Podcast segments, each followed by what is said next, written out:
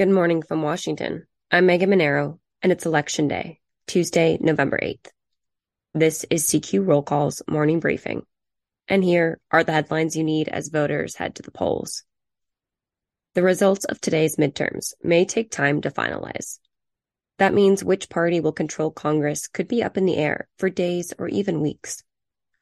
Delays could follow due to close races that trigger automatic recounts and laws that restrict when officials can start processing mail in ballots. But some early results will offer important clues about which party is in line to control the House and the Senate for the next two years. Be watching races in Virginia, North Carolina, and New England.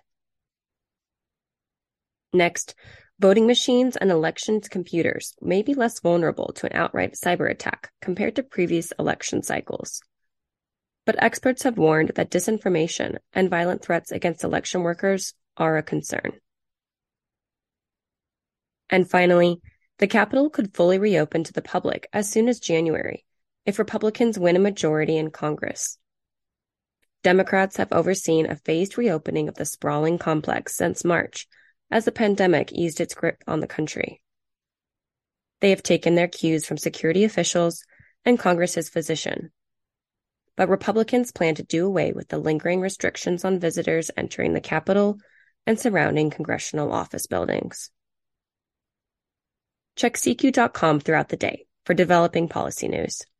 And for all of us in the CQ Roll Call newsroom, I'm Megan Mineiro. Thanks for listening.